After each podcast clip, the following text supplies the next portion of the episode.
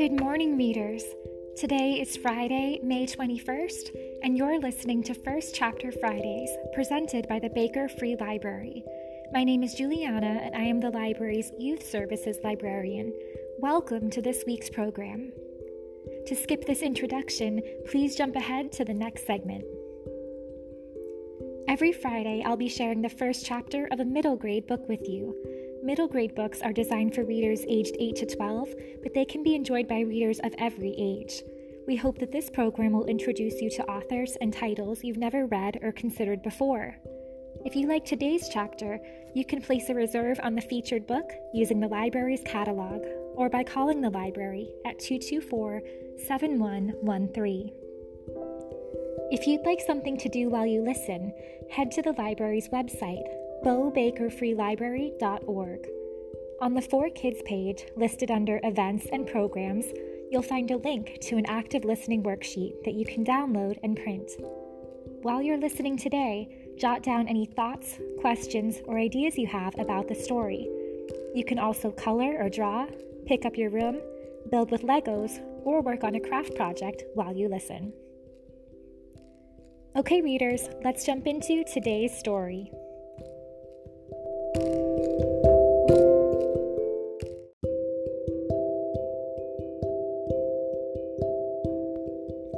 We travel the world with the projects in this month's Creative Kit, our first chapter Friday selections will too. Today's tale blends fantasy, adventure, and mythology in one incredible story inspired by Chinese folklore. This is Where the Mountain Meets the Moon by Grace Lin. In the valley of Fruitless Mountain, a young girl named Minli spends her days working hard in the fields, and her nights listening to her father spin fantastic tales about the jade dragon and the old man of the moon. Minli's mother, tired of their poor life, chides him for filling her head with nonsense. But Minli believes these enchanting stories and embarks on an extraordinary journey to find the old man of the moon and ask him how her family can change their fortune. She encounters an assorted cast of characters and magical creatures along the way, including a dragon who accompanies her on her quest. Want to hear more of this story? Let's read the first chapter of Where the Mountain Meets the Moon by Grace Lin.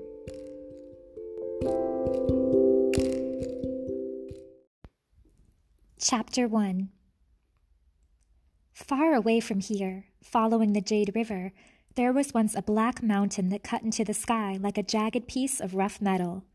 The villagers called it Fruitless Mountain because nothing grew on it and birds and animals did not rest there.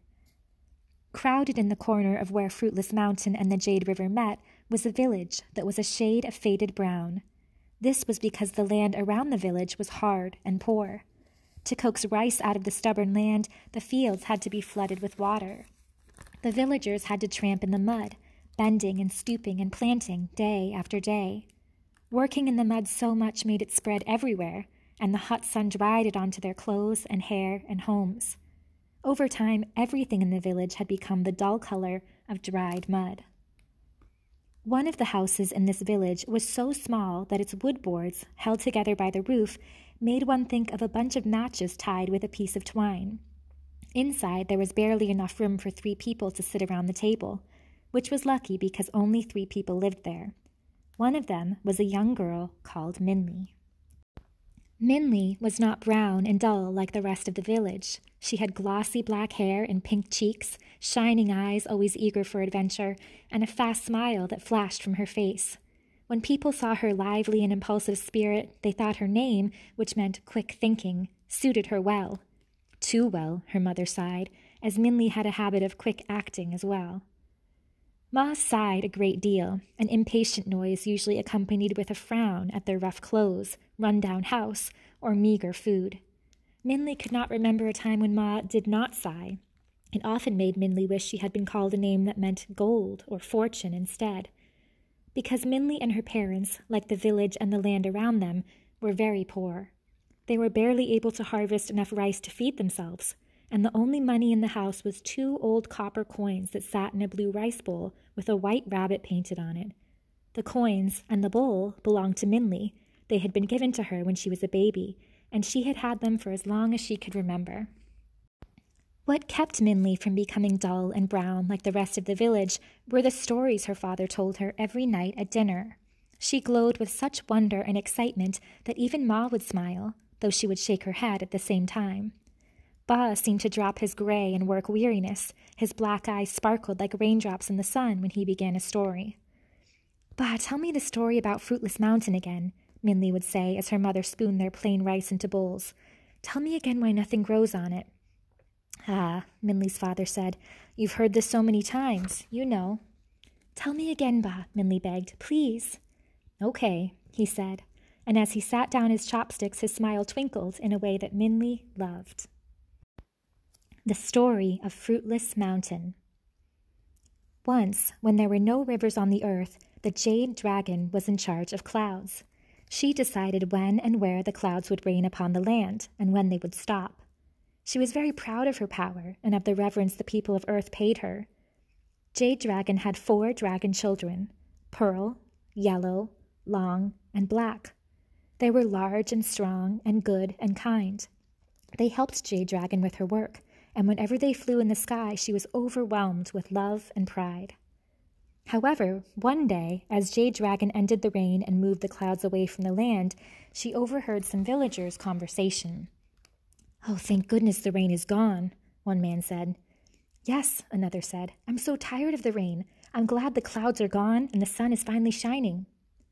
Those words filled Jade Dragon with anger. Tired of rain, glad the clouds were gone, Jade Dragon was indignant. How dare the villagers dishonor her that way? Jade Dragon was so offended that she decided she would never let it rain again. The people can enjoy the sun forever, Jade Dragon thought resentfully. Of course, that meant despair for the people on earth. As the sun beat overhead and the rain never came, drought and famine spread over the land. Animals and trees withered and died, and the people begged for rain, but Jade Dragon ignored them. But their suffering did not go unnoticed by Jade Dragon's children. They were horrified at the anguish and misery on earth. One by one, they went to their mother and pleaded forgiveness for the humans, but even their words did not soften their mother's cold heart. We will never make it rain for the people again, Jade Dragon vowed. Pearl, Yellow, Long, and Black met in secret. We must do something to help the people, Black said. If they do not get water soon, they will all die. Yes, Yellow said, but what can we do? We cannot make it rain. We cannot dishonor Mother with disobedience. Long looked down at the earth. I will sacrifice myself for the people of earth, he said. I will lie on the land and transform myself into water for them to drink. The others looked at him in astonishment, but one by one they nodded. I will do the same, Yellow said. As will we, Pearl and Black said. So Jade Dragon's children went down to earth and turned themselves into water, saving the people on the earth. They became the four great rivers of land, stopping the drought and death of all those on earth. But when Jade Dragon saw what her children had done, she cursed herself for her pride. No longer would her dragon children fly in the air with her or call her mother. Her heart broke in grief and sadness. She fell from the sky and turned herself into the Jade River in hopes that she could somehow be reunited with her children. Fruitless Mountain is the broken heart of Jade Dragon. Nothing grows or lives on the mountain. The land around it is hard, and the water of the river is dark because Jade Dragon's sad spirit is still there. Until Jade Dragon is no longer lonely and reunited with at least one of her children, Fruitless Mountain will remain bare. Why doesn't someone bring the water of the four great rivers to the mountain? Minli asked, even though she had asked this question many times before. Every time Ba told this story, she couldn't help thinking how wonderful it would be to have the mountain blooming with fruit and flowers, bringing richness to their needy village. Wouldn't that make Jade Dragon happy? When Jade Dragon's children turned themselves into water, Minli's father said, they were at peace and their spirits were released. Their spirits are no longer in the water, so Jade Dragon cannot find them in the rivers. Over a hundred years ago, a man tried to reunite them by taking stones from the mountain to the rivers. That man was not taking the stone for a dragon spirit, Minli's mother cut in. She never quite approved of Ba's stories, as she felt they made Minli impractical and caused her to daydream. My grandmother told me he was an artist. He took the mountain rock to carve into inking stones. Did he ever come back? Minli asked. No, it probably did not make good ink. Ma sighed. He probably found something finer elsewhere. I bet the bronze on, it ho- on his horse's saddle was more than we will ever have.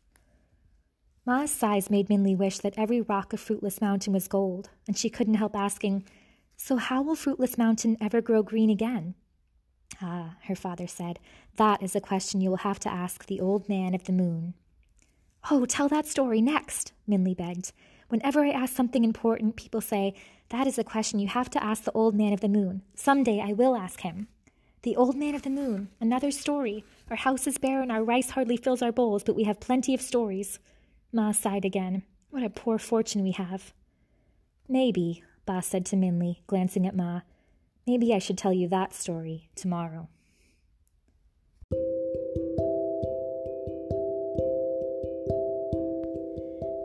That's the end of the first chapter.